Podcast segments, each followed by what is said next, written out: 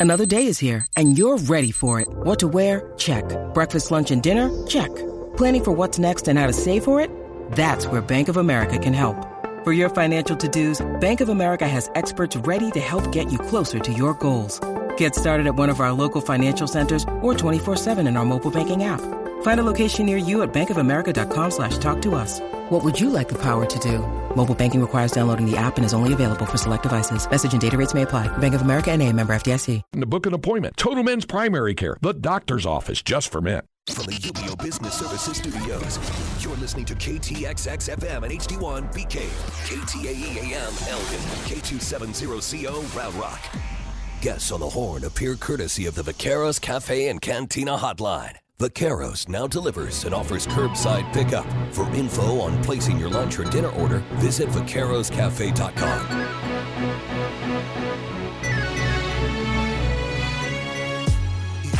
The Tower, your daily look around the world of sports. With Horns 24 7 insider, Jeff Howe, on your live, local, and independent home for sports talk in Austin. The Horn.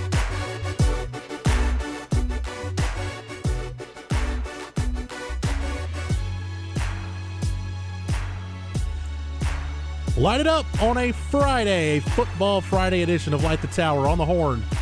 Live, local, and digital on the Horn app and at hornfm.com, wherever you're listening, however you're listening. We just thank you so much for being a part of today's presentation. I am Jeff Howe, Horns 24 7, horns247.com, the Longhorn Blitz podcast, at Jeff Howe 247 on Twitter if you need me. Got a jam packed show today. A couple of Longhorn notebooks. Going to visit with Horns 24 7 recruiting editor Mike Roach.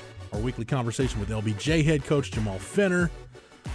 A lot of good stuff and plenty of LBJ football talk today, too, because we have a new rushing king of all time in the Austin Independent School District. We'll get to all that. Specs text line is open 337 3776. Also, our picks in the Supreme Lending Pick'em Contest Flex 30 update.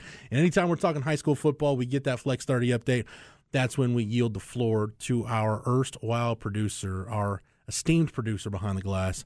He is the publisher, curator, otherwise major domo of everything Flex ATX. FLXATX.com at FLXATX on all of your social media platforms. Flex ATX is the place to keep abreast on all of the latest comings and goings on the prep scene in and around our fair burg. He is the one and only, the legendary, the great Snoop Daniel. How are you, sir? What it do? It was a busy night last night. And, like, just looking at the weather this morning, if this is anything indicative of tonight, which I hope it is, like, it looks ominous, but it's not really nothing. That's what I hope happens tonight. Ominous? Well, yeah, it looks like it's going to be really bad weather this morning, but it's not. It's not really raining. It's just sprinkling, and mm-hmm. sometimes that happens. You know, like the meteorologist predicts, and then it winds up being basically like a non-issue. But uh, there's only one official move from uh, tonight that I know of for sure, and everything else is as scheduled. But with the weather uh, stuff, the 6 p.m. start for Rouse versus Elgin, uh, and that was uh, confirmed by Coach Clausen on Twitter.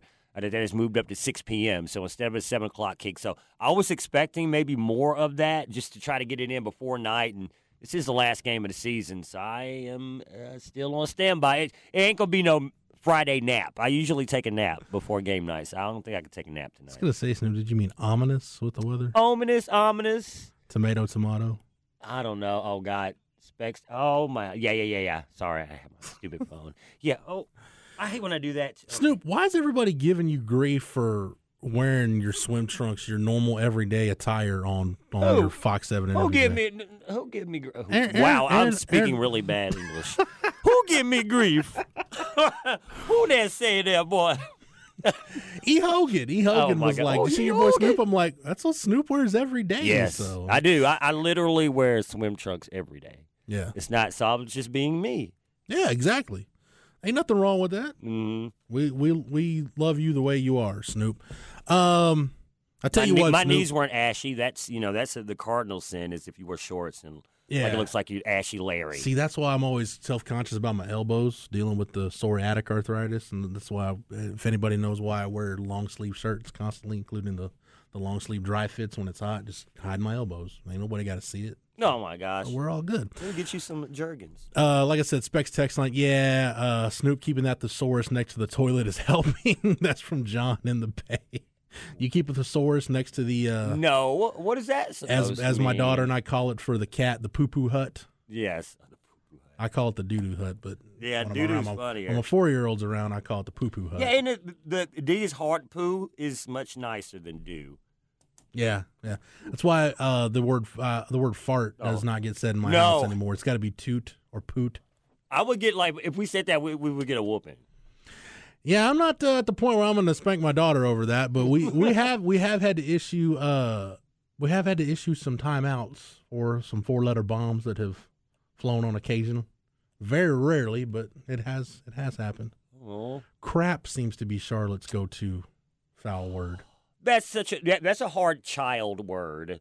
Yeah. Anyway, we're getting okay. Sorry. No, I've had to. That's why I've had to watch my language. That's why I enjoy my toilet humor when I'm on the air because this is where I have to get it all out. Because once I get home, you put the lid on it, just stays stays shut.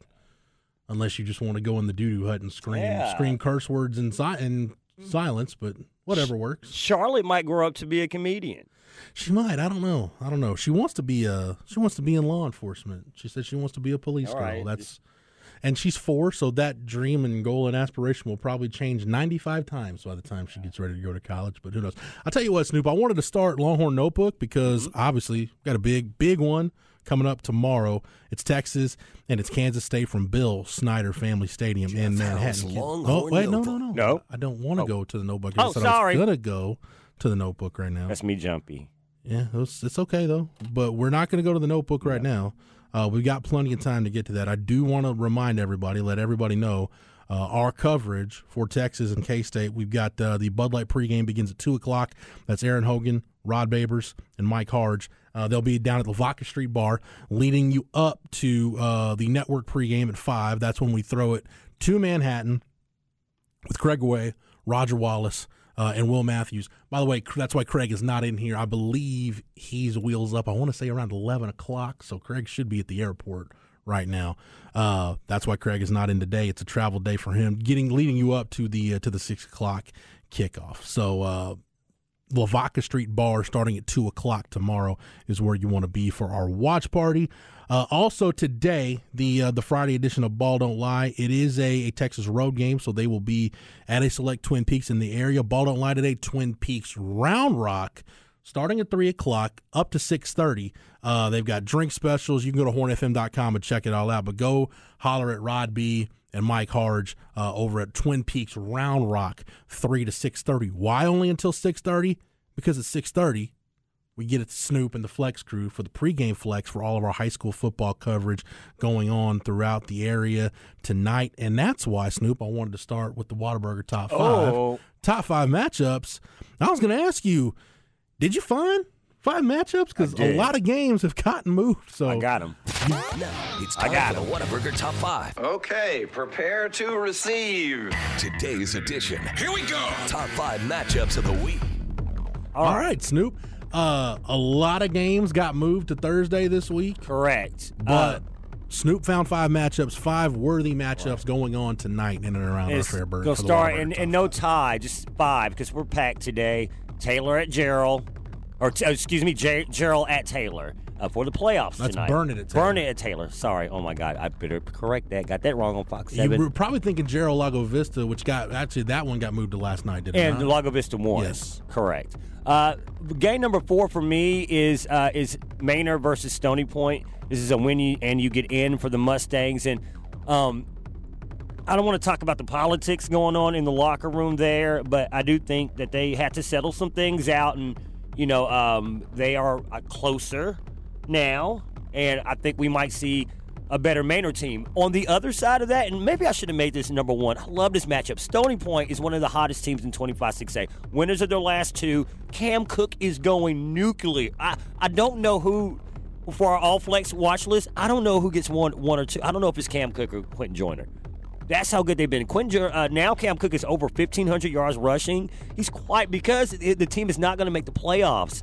People are kind of sleeping on what he's done. Braylon James has had a big year. He's had limited touches. Stony Point has had to deal with, uh, and now I'm soapboxing, but Stony Point has had to deal with injuries to, to uh, Ivan Rodri- uh, Ivan Villegas, and then they had to rely on Skylar Hassenfluck, and it's just been it's been a weird year for Stony Point, and, and they were a playoff worthy team. So that's my number four game. Number three, Vista Ridge Round Rock. A lot of people are going to say the Dragons are going to run away with it. I bet you the computer, being a jerk, will say the Dragons going to win by 21 plus. But Vista Ridge, uh, I have faith in this team. Uh, you know, like I always do every year, all super sophomore team, and Vista Ridge had more players on that list by far than any any other team. So I think that deduction would say their year would be 2023. But I'm not surprised that they are on the cusp of doing something special this year. Round Rock's going to be tough to beat. I mean, who knows? I, I don't see the Dragons pumping the brakes, but maybe they, they, they try to hold back because they're going to get scouted by whichever team that they, they, play. Maybe they don't want to run Mason Cochran out there the whole game. Maybe they want to run uh, uh, Hayden Nath out there instead in the second half, or maybe give Javante Arnold some more carries instead of uh, uh Vincent uh, Frey, Megiddo Frey, one of the best names in all of football. Anyway, that's number three. Number two, Georgetown versus Cedar Park. Now, both of these teams are going to the playoffs. It does have seeding implications, but these two teams are on the fast rise. I've long called Georgetown the best uh, 5A D1 team in the Austin area. Uh, even when Hays was on that hot streak, I still said Georgetown, and Georgetown wasn't winning that many games. I said Georgetown's better.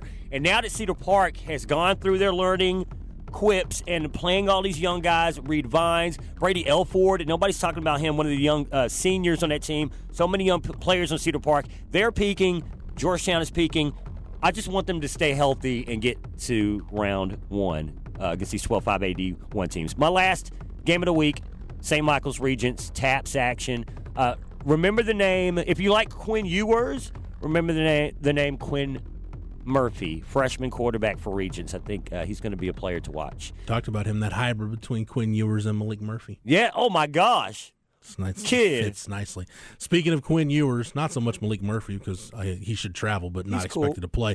Uh, we're talking about Quinn Ewers because now it's time for the. Oh, now it's time. When you. Oh, how dare you? You do do. Jeff Howe's Longhorn Notebook. Jeff Howe's Longhorn Notebook. I just wanted to make sure we uh, we got it. This uh, Longhorn Notebook, as all our Longhorn Notebooks are, brought to you by Erin Bowersock, the home loan expert. BowersockTeam.com. Let Erin and her team do for you what they did for Craig when Craig moved to his new abode in the northern portions of Williamson County there in Georgetown. Uh, BowersockTeam.com, Erin Bowersock, your home loan expert. All right, Longhorn Notebook. This is how we do it on a Friday. It's Texas and Kansas State tomorrow. Uh, last time I checked the line, I don't know if there's been any line movement. Uh, as of right now, Texas, it looks like still, it still looks like Longhorns – uh, minus two and a half for this one. Uh, yeah, minus two and a half is still where this one's sitting, uh, as far as I can see. Um, which is kind of, I don't know, man. Vegas, they have their reasons for doing things. I, I've said it. I said it yesterday when I was on with Chad and Zay. We did our staff predictions at Horns twenty four seven. Uh, I I picked Kansas State to win the ball game, so uh, we'll, we'll, we'll get we'll dive into that as we go out throughout today's show. But Longhorn notebooks on a Friday, the first one, as always, it's three key matchups to watch when Texas takes on Kansas State. Matchup number one, and I, I think this is you could very easily say this is Steve Sarkisian as much as it's Quinn Ewers, but I think it's Quinn Ewers against the Kansas State safeties. Look, K State. And I, I think any defense Texas faces from here on out, if you're capable of playing some three safety looks and putting three safety looks on the field, I think you should do it against Texas because, with the exception of Oklahoma, Sark has struggled against it, uh, and Quinn Ewers has struggled against it, especially in the last two games with Iowa State and Oklahoma State really thwarting that Texas passing game, really forcing Texas to attack other parts of the field rather than just throwing it downfield.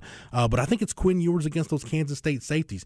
I've talked throughout the week about Steve Sarkisian's patience, the fact that Sark just needs to be patient, take what the defense is giving him, and not just dial up shot after shot after shot, constantly hunting the shot play. But a lot of that's on Quinn Ewers, too. Quinn Ewers has to recognize where he could attack this K State defense, what parts of the field are vulnerable. And I think when they fa- figured that out against Oklahoma State, it was too late. When they finally started to hit some seam balls over the middle to Ja'Tavion Sanders, they started to to get really the tight ends period more involved. They started to work the middle of the field a little bit more. Uh, it was too little, too late at that point. But I think it's Quinn Ewers and the Kansas State safeties reading those safeties, understanding where they are, knowing where to attack the defense, and going over the middle of the field. I've talked about teams attacking Texas in the middle of the field. I think it feels like with as much too high coverage as people are playing, the effort there is to take away the deep shots. You don't want to give up shots down the field. I think the middle of the field is becoming more of a factor. Like we talked when Hudson Card, when Hudson Card was quarterback in this offense, we talked about how that was maybe the strength for Hudson Card was targeting guys over the middle of the field, getting the backs involved in the passing game when we talk about getting Bijan Robinson and Roschon Johnson involved in the offense, I'm not just talking about turning around and handing them the football. Get them involved in the passing game. They're both really good receivers. They're both, especially Bijan, good enough route runners. I still think Bijan has the best hands on the team, with all due respect to Ja'Tavion Sanders and some other guys. Get them involved in the passing game. Get those guys matched up on K State's linebackers. We talk about the well, another matchup I'm going to talk about here in just a second, but make the make your running backs make them matchup mismatches. You've got a matchup nightmare with Ja'Tavion Sanders. It, but it's going to be about Quinn Ewers reading the safeties, taking what the defense gives him. That's key matchup number one. I just alluded to it. Key matchup number two.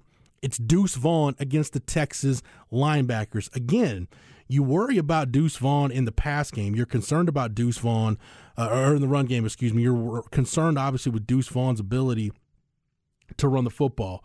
Let me give you some intel on Deuce Vaughn. Deuce Vaughn this season, Snoop, as you know, extremely versatile playmaker. Yes. Deuce Vaughn is. 24 catches for 125 yards and a touchdown for Deuce Vaughn. Would you like to know where he's done the most of his damage? How about over the middle of the field? Uh, balls thrown behind the line of scrimmage or up to 10 yards. Deuce Vaughn, between the numbers on balls thrown through the, uh, up to that distance, uh, how about 17 catches, 69 yards? This season for Deuce Vaughn on those plays. That's where he does the bulk of his damage. Uh, he he can go down the field. They will do some different things with him. Uh, Sark talked about it yesterday, and I think you go back to the 2020 game in Manhattan. I've talked about that this week and how. K State, even with Courtney Messingham as the offensive coordinator, Collin Klein wasn't running the offense like he is now they were able to get him isolated on DeMarvion Overshown and Juwan Mitchell and really had a field day. They were able to move the football. It's just they couldn't stop a nosebleed on that day, and Texas ran wild in that 69 31 win. But it's Deuce Vaughn against the Texas linebackers. And I know the linebackers are the guys that uh, uh Kansas State's going to try to isolate on Deuce Vaughn. They're going to try to get favorable matchups there. There's got to be a coverage adjustment by Pete Kwiatkowski. And Kansas State's got a really good group of outside receivers. Uh, you know, Malik Knowles uh, uh, has been really good for them. Phillip Brooks, Cade Warner, uh, they, especially if Will Howard's playing quarterback. Like we talked about Will Howard's ability to get the ball down the field on passes, according to Pro Football Focus, on passes of 20 yards or more down the field. Will Howard's 8 of 13. He's completing the, the deep ball at a really, really high percentage. 8 of 13 on the season for Will Howard on passes of 20 yards uh, or more down the field for 226 yards and three touchdowns. He's thrown for six touchdowns this season. Half of his touchdown passes have come on deep shots. Uh, and that's going to be something to monitor too because Collin Klein came out yesterday and said Adrian Martinez is progressing like he might be able to play. So it's a nice problem to have. Do you go with the guy who's had the extremely hot hand of late, or do you go back to the guy that maybe if you're Collin Klein, you feel like is most compatible with what you want to do offensively? Like I said, when you watch K State's offense with with Adrian Martinez at quarterback, man, it looks a lot like what K State was doing under Bill Snyder when Collin Klein was taking the snaps. Just the way they set up their quarterback runs, uh, how those runs uh, evolve and develop. Uh, it's really interesting to watch K State's offense with Adrian Martinez taking the snaps. But uh, Deuce Vaughn against the Texas linebackers. We know K State's got good receivers, but that's the matchup. If I'm Collin Klein, knowing the issues Texas had defending the middle of the field, that's the those are the matchups that I want. Uh, and the third matchup that I'm going to target is Christian Jones, the Texas right tackle, going up against Felix Anudike-Uzomah, the outstanding pass rusher for Kansas State, currently the Big 12 sack leader. Christian Jones struggled mightily in the Oklahoma State game. Had a, and we knew Oklahoma State even without Brock Martin we knew that uh, Oklahoma State's edge guys were their strength. Christian Jones uh, on 50 pass blocking snaps. He gave up two uh, two pressures. It felt like it was more than that. It seemed like Oklahoma State late in that game was able to get a lot of pressure. Uh, Kelvin Banks, by the way, just continues to be really, really good. Uh, was named a semifinalist for the National Freshman of the Year award uh, by the Football Writers Association. But Christian Jones against Felix Anudike-Uzomah, that's going to be the matchup to watch. If I'm if I'm K State, that's the guy I want to get Felix isolated on is Christian Jones and take your chances there. Christian Jones much better than he was last year, but the path of least resistance. Do you want him going one on one with Kelvin Banks, or do you want him going one on one with Christian Jones? Don't at this point, just don't even try Kelvin Banks. He's proven whether it's been Will Anderson or whoever the better pass rushers he's faced, he's done more than hold his own this year. So again, we talk about Quinn Ewers and let being patient, taking what the defense gives him, letting things evolve. A big part of that is the offensive line giving you time to throw the football. And I'm not anybody that's heard me talk on this show or listened to the Longhorn Blitz podcast, read anything I've written at Horns 24 7. I'm not a big fan of max protection. I just, especially when you've got a kind of tight end threat like Texas has with Ja'Tavion Sanders and the kind of skill threats you've got at the running back position that Texas has. I just feel like holding those guys in to pass block to be an extra blocker. I feel like it's just a wasted opportunity at that point. You're wasting an able-bodied receiver. Uh, just get more guys out in pass routes and make things easier for the offensive line. Simplify things for them. I, the example that I constantly bring up, uh, and I think we're seeing Tennessee do that a little bit this year. Man, that 2019 LSU offense, that LSU offensive line was not like this overwhelming dominant offensive line. It's not like the Alabama offensive line we saw two years ago when Sark was dialing up the plays, and you had Landon Dickerson and Evan Neal and, and those guys up front, Alex Leatherwood, and uh, a lot of first round draft picks, high end draft picks up front. Uh, but Joe Brady and Joe Burrow, that combination, they just got the ball out of the quarterback's hands really quick and got it to their skill guys and let them work. So, and another thing, Snoop, he's not a part of my matchups, but when we talk about again being patient taking what the defense gives you. I'd really like to see Jordan Whittington be, and it's tough to say a bigger part of the offense because what does that entail? Because Xavier Worthy needs his targets, Ja'Tavion Sanders needs an opportunity to impact the game. But I think if you've got if you set them up right, one of my favorite concepts that this offense does in the pass game is those deeper whip routes with Jordan Whittington, where you kind of get him. It looks like he's going on a crosser, and then he'll kind of pivot and break out towards the numbers. Uh, those little those whip routes, and with Whittington, uh, especially when you've got the guy with the kind of arm talent that Quinn Ewers has. Whittington does a really good job running the whip route, uh, but I, I, really like it because with Quinn Ewers' arm talent, he can run those deeper, and those can actually develop uh, if you can get him with creating enough space. Those can turn into chunk plays. They've done that a couple of times this year. Uh, so getting Jordan Whittington involved again over the middle of the field uh, could take a lot of the pressure off, loosen up the defense, force Kansas State to shift their priorities. Then maybe that can open up some of the deep shots down the field that we know Steve Sarkisian wants to take. But Christian Jones doing a great job against Felix uh, Anudike-Uzomah and the K State pass rush. Uh, that's going to be a really big part of that. All right, tell you what, we'll take a break. Come back. We'll keep the Texas football conversation going throughout the day. Uh, and we'll talk a little recruiting on the Texas football front when we have Mike Roach, the recruiting editor at Horns 24 7, join us uh, here in hour number two. It sounds scary versus K State. Well, it, it, you, you mentioned this last week, Snoop, when I was in, or two weeks ago, I guess when uh, when we were talking about the Oklahoma State game, and you said that I, as I was going through my matchups and going through my keys to victory, you felt worse about the game. Yes, I are thought we were going to lose. Are you getting some of those similar vibes right now? Worse. Uh, you know, Kansas State's a really good football team, but there is a path to victory for Texas. It's just obviously not going to be easy. It's going to be score every time. Well, that that would be nice, but I'll, I'll get to some more things Texas needs to do next hour in our, our keys to Longhorn victory. But I, again, that's why I point. I like point out those three matchups. If Texas wins those three matchups, or at least doesn't lose one of those in a landslide, you've got a pretty good chance to go win the ball game. Uh, I like this text from Stoner on the Specs text line. Vaughn, Vaughn getting the ball within 10 yards of the line of scrimmage is smart.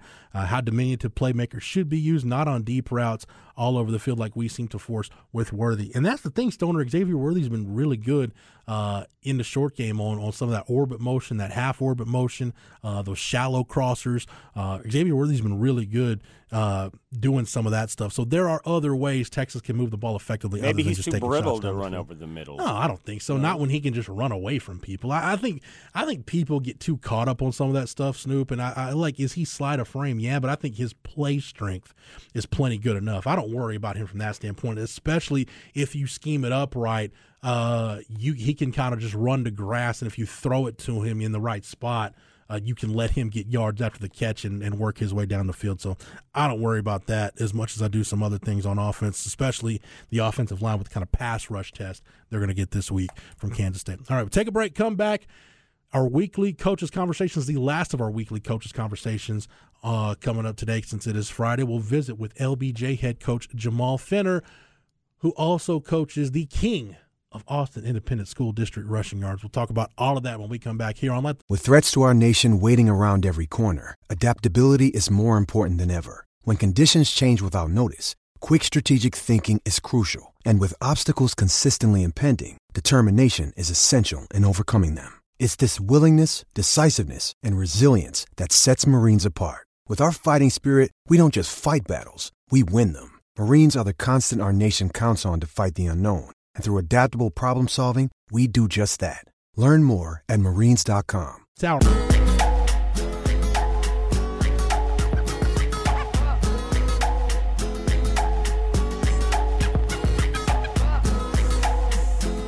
On second down and seven, the ball is at the Crockett Cougar 17 yard line. The handoff to the right side. Alexander turning the corner. Alexander to the 10, to the 5. Touchdown and a record for Cedric Alexander. 17 yards on the touchdown run for Cedric Alexander, who's just become the all time career rushing leader in AISD history.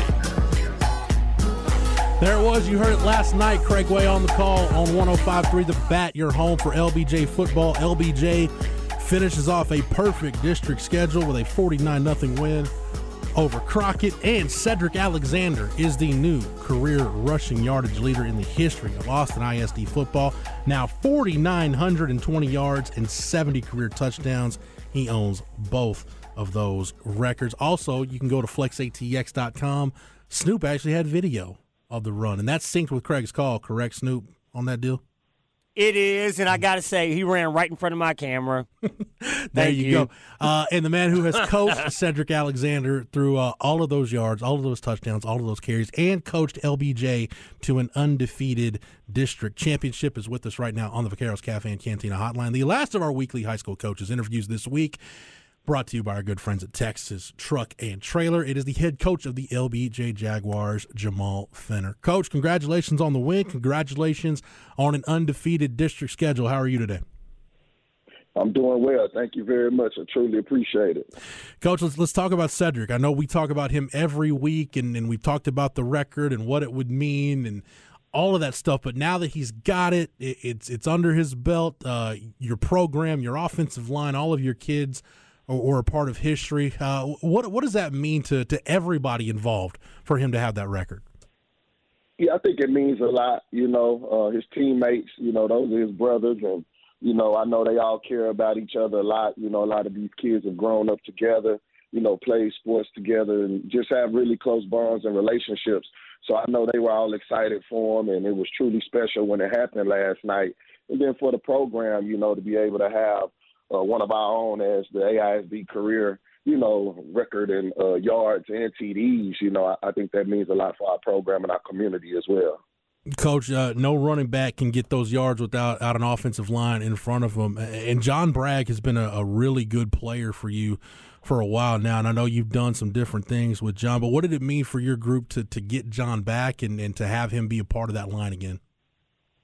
Yeah, you know, John uh, is a kid that's very versatile and he's explosive. So we've moved him around quite a bit uh, just so we can get some matchups that we want. And it's it all starts up front. You know, I think Cedric will tell you that as well. You know, without a, a great offensive line, which we've had over the last, you know, two years and then including this year, I mean, he's run behind some some offensive linemen that have done their job, you know, and so a lot of credit to those guys as well. I don't know they I know they don't get a lot of the glory, but uh, he couldn't do it without them, and I know he appreciates them, and, and I appreciate them a lot.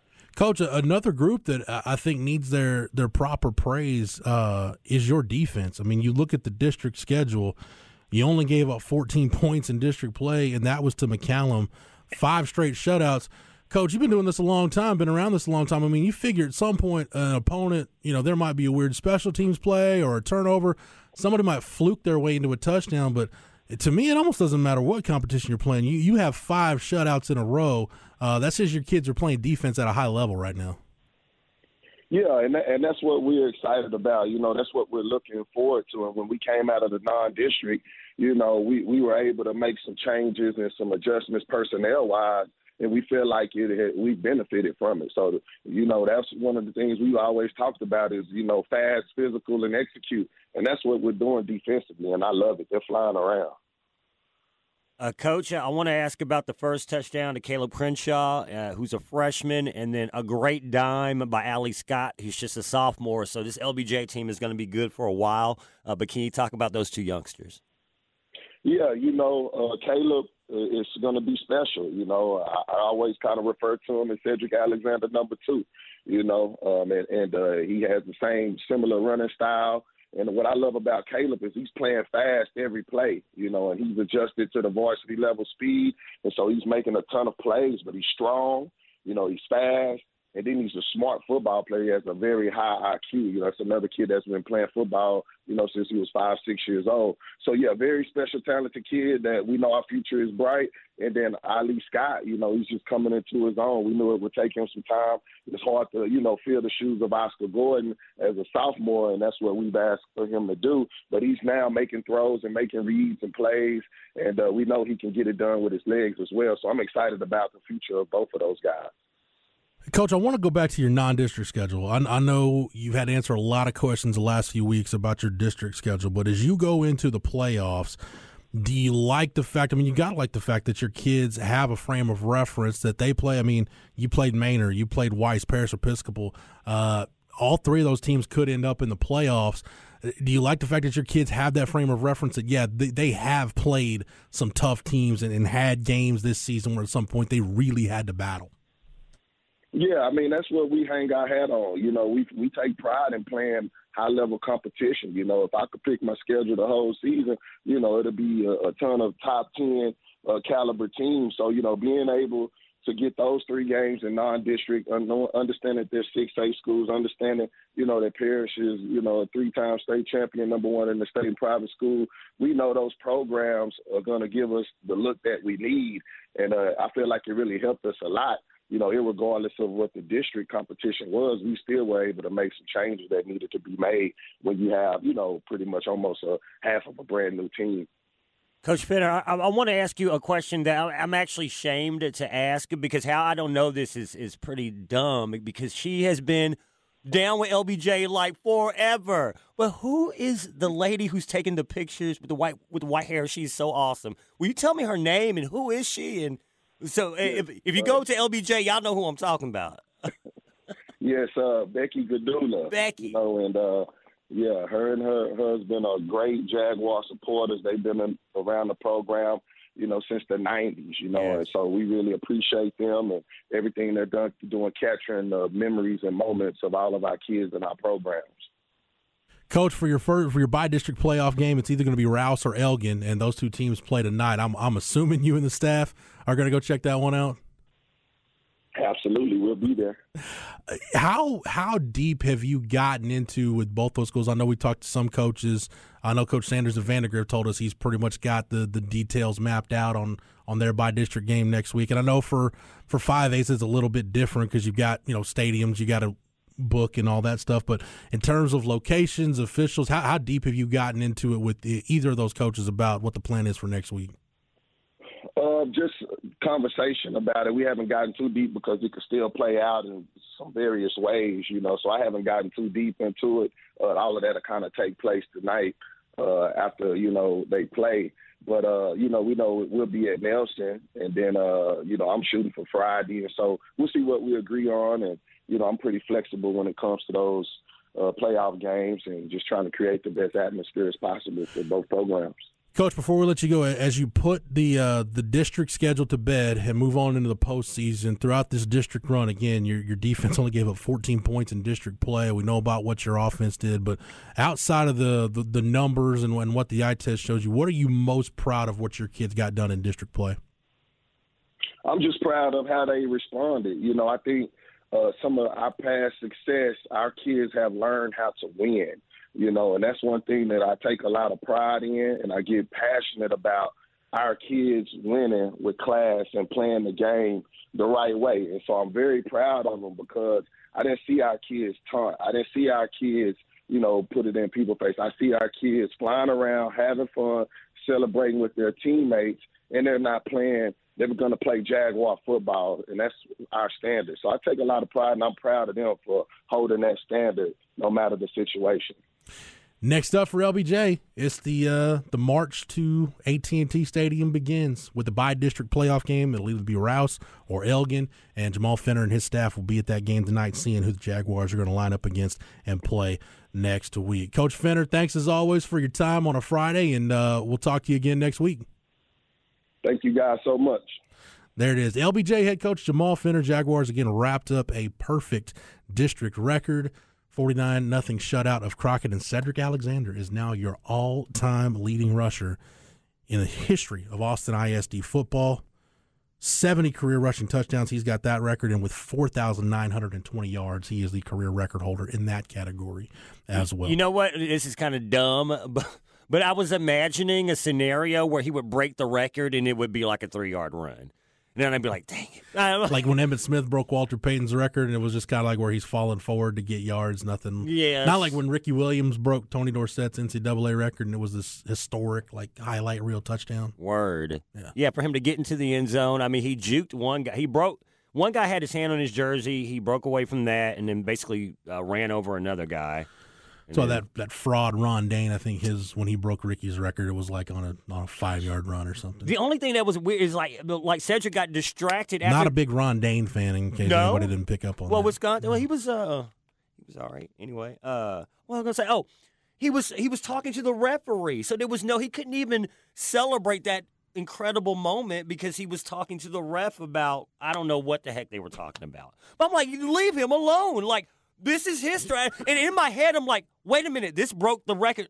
Leave him alone. What is going on? Like, stop. T-. But shout out to the referee. He was he was just going with the game. So how dare I judge him for like doing his job? But I felt like, um, man, like I don't know. Whatever, I'm stupid. I thank you, Jim. thank you, Jim from Lago. thank you, Jim from Lago Vista, for texting in that uh, Lago Vista beat Jarrell forty-eight to eight last night. He said, "You're welcome, Jeff." Wow yeah, uh, the Vikings good, are good. Good dude. for the Vikings. Yeah, I never lost to Lago Vista back in my day. Mm. Snoop, undefeated. They're on the come up, dude. Like Lago Vista yeah. as a community. Yeah, I. I'm not saying that they're dripping springs, but they got dripping springs potential. Well, I'll tell you what. We'll get back to talking Longhorn yeah. football coming up next hour with the Longhorn Notebook. It's going to be three keys to a Longhorn victory. Also. Uh, we got a Flex 30 update coming up next hour. We'll run down some of the Thursday night action that went down last night. A lot of Thursday games in and around our area. And next hour, our visit with Mike Roach, and we've got to do our picks in the Supreme Lending Pick'em Contest. Get you ready for a football weekend. But coming up next, it's Friday, Snoop. So what's that mean? Man, we getting real flaccid. So no. flaccid. so flaccid what? I don't know. It's so flaccid. You you started. You got to finish not, it now. I don't know. I don't know. So flaccid. It's. we'll let Snoop think about it during the break yeah. as we go to the most flaccid state on the lower 48 and we grab that low hanging fruit from Florida on a Friday. It's inconceivable on a Friday on Light the Tower, live, local, and digital on the Horn app and at hornfm.com. Hi, I'm Brad with Homes by Avi. And I'm Erin Bowersock. We are currently offering incredible incentives at all of our communities across the Austin area. To learn more about how these incentives can save you money on your new home, visit yourlonghornlender.com. I don't think it means what you think it means. All right, Snoop, we got four for inconceivable, two Florida stories because it's Friday. So what's that mean? Gonna see how flaccid we can get. That's gonna. I'll, I'll give you producer's choice on those two, but producer's choice on the first two. Uh, you want a death row inmate slicing off their unit, or George Brett being Oh. mad about newspapers? Both. But oh, first let's go with George Brett. Yeah, George Brett uh, believes MLB is losing their popularity because they don't print box scores in the newspaper. Why? They don't? George Brett was on a, uh, a Kansas City radio show. Said, quote, I don't really follow anything outside of Kansas City. It all started when, God, USA Today and the local paper, they don't even put box scores in anymore. You notice that? I used to love to get up in the morning, and there's not that many guys I follow in baseball on other teams, but now in order for me to do that, I've got to go to MLB.com, pull up box scores, and I've got to start clicking all these freaking buttons. Just give me a freaking newspaper with all the information I need. Oh, it's not that freaking hard, is it? Jesus Cristo, it just drives me nuts. That was me doing some editing right there. And they wonder why baseball is losing its popularity. I think that might be one of the reasons. Quote, throw a box score in there once in a while for crying out loud. The newspaper industry's feeling the crunch with really early deadlines, so not a lot of time to get box scores. But mm. George Brett, you're already going to MLB.com. It's it's not that hard, and I don't think that the lack of box scores in newspapers has anything to do with baseball's popularity or lack thereof. Not sure you can make that correlation, Snoop. I feel his pain. He wants the game to be better. But I do, I do enjoy, do enjoy reading the hard copy newspaper every now and then. Me too. It makes me feel like an old soul. Uh, going from that to this, It a ten- smells like paper. well, speaking of smell, uh, a Tennessee death row inmate, he, to smell something when this happens. A Tennessee death row inmate severed his own penis with a hidden razor after being placed on suicide watch for slitting his wrists following a disagreement with jail officials over a food package delivery, according to his attorney. Boy, you want to count You the were- red flags in, you read the that lead? headline way too fast. you have to, Let me repeat yes. that. A Tennessee death row inmate severed his own penis with a hidden razor after being placed on suicide watch for slitting his wrists following a disagreement with jail officials over a food package delivery.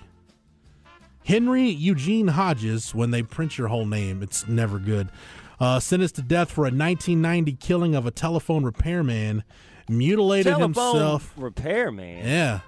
What the telephone repairman did to you, Henry Eugene Hodges. But uh, apparently, this man has been so distraught, Snoop, he mutilated himself by slicing off his own penis earlier this month after a disagreement with jail officials who didn't allow him to receive a special food package that he had ordered. Hodges became upset. Remember, I mentioned that smell earlier? Yes. He became upset and began smearing feces in his cell after prison officials refused to let him have a package he had ordered because he had clear conduct for only the previous five months rather than the required six months. A guard then decided to stop feeding him in order to get him to stop smearing feces. Uh, his Oh. attorney said on October 7th, Hodges slit his wrist with a razor he had in his cell. He was then taken to the hospital's infirmary where he was asked to be put on suicide watch. A quote high ranking correctional officer told the person treating Hodges that he was manipulated manipulating them and could be put on suicide watch back in his cell. He was taken back to his cell where there was broken glass from a window he had broken as well as other razors that he had hidden. When he got back to his cell, Hodges severed his own penis, adding that the back and forth with jail officials happened in a two hour period. So in a two hour period, homeboy went from smearing Duke on the wall Yeah. to lopping off his manhood. Uh, he was sent back to the hospital where doctors were able to reattach his penis. So I guess that's good. Hodges was then sent back to his cell where he has been bound to a thin mattress mattress with six point restraints. Uh, he was initially placed in four point restraints, but was upgraded when he removed his hand uh, to rip out his catheter. Boy, this is just all kinds. I feel of like I should play Fuel Bad Day. man. Uh, Uh, the attorney says that Hodges has been diagnosed with bipolar disorder, uh, mixed type, and suffers from psychotic episodes. Uh, the attorney visited Hodges at the infirmary uh, at the of the Riverbend Maximum Security Institution in Nashville on Thursday, where he has been kept naked in four and six point restraints for a week. Henry plans, the attorney plans to file a complaint in state court Friday alleging violations of Hodges' constitutional rights. Okay, so do with that what you will. Any any thoughts, comments, or Uh, otherwise? nothing. I, this is what. All right. I, I have nothing. We got to wrap this up here pretty quick. Snoop, producer's choice on our Florida stories. Okay. Uh, you want police officer telling the, or I'm sorry, man telling the police he was allowed to carry meth and that they should call the FBI, or you want Florida man swindling a cancer charity out of money. Yeah, the second one.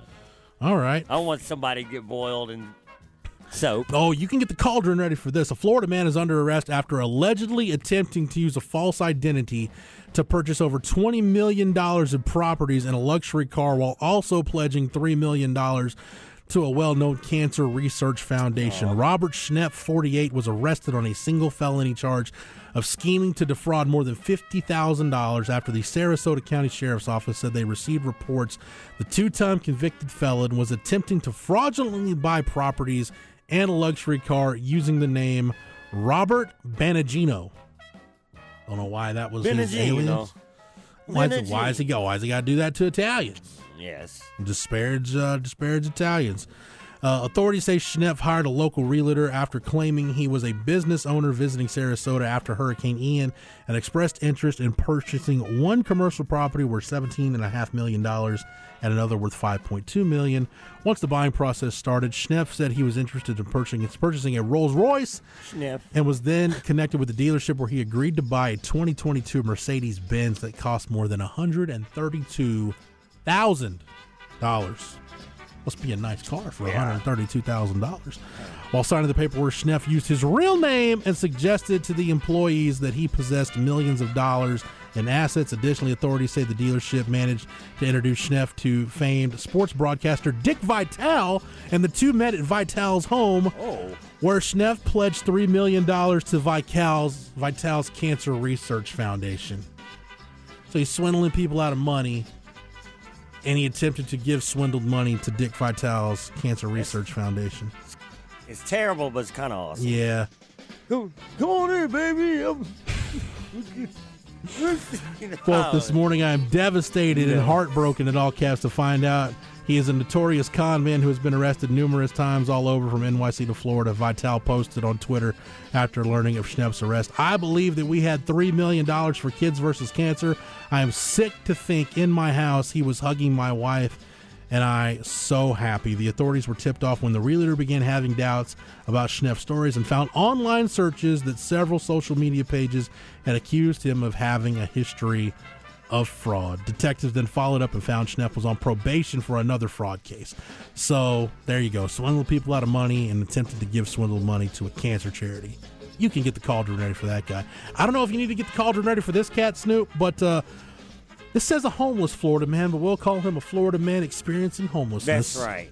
Was arrested Wednesday after he was found to be in possession of methamphetamine. During the arrest, the man told the arresting officer to call the FBI and a local police department because, according to the man, he has some sort of special permission to carry meth. Robert Lawson, age 50, was loitering near a wooded area close to a business when he was approached by a Pinellas County